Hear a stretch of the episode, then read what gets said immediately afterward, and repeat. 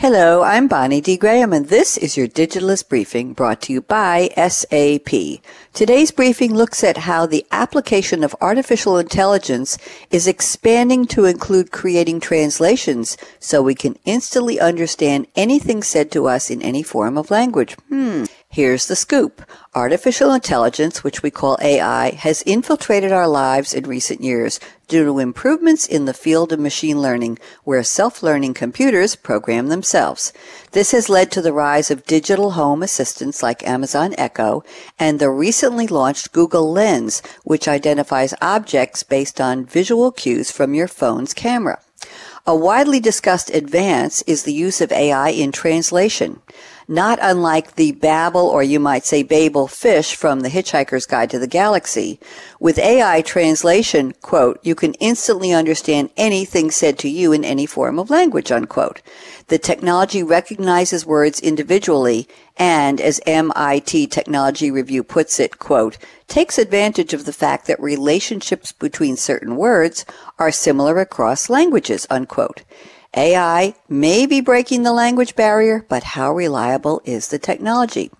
You may have seen A I translation in action on your Facebook feed or when browsing international pages in Google.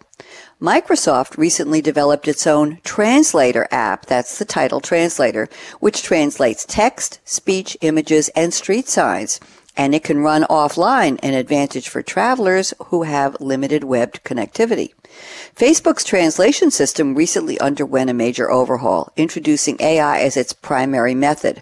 While the system initially worked by translating phrases, A I considers the context of an entire sentence, yielding much more accurate results.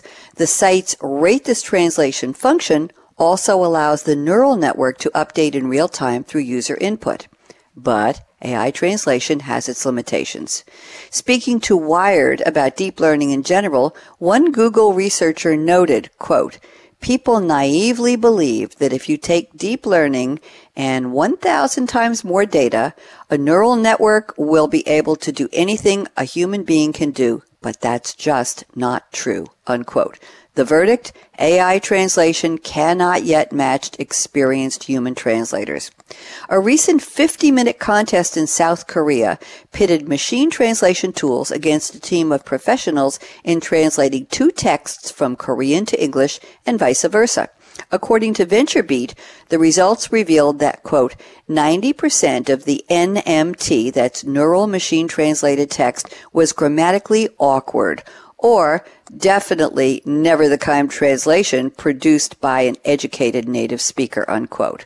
Likewise, reviews of the translation functionality of the wearables Google Buds noted that they were, quote, too awkward and imperfect to be of much use, unquote. Here's the bottom line. Until A I can be as accurate as a human translator, a platform like Unbabel, which recently secured twenty-three million dollars in development funding, could provide a workable future for machine translation. But for now, A I translation technology is not fit for purpose on its own. Read the full article in The Digitalist titled Artificial Intelligence is Changing the Translation Industry, But Will It Work? By Simon Davies. That's today's briefing. For more business insights on the latest technology and trends, visit digitalist mag dot com from S A P. I'm Bonnie D. Graham. Thanks for listening.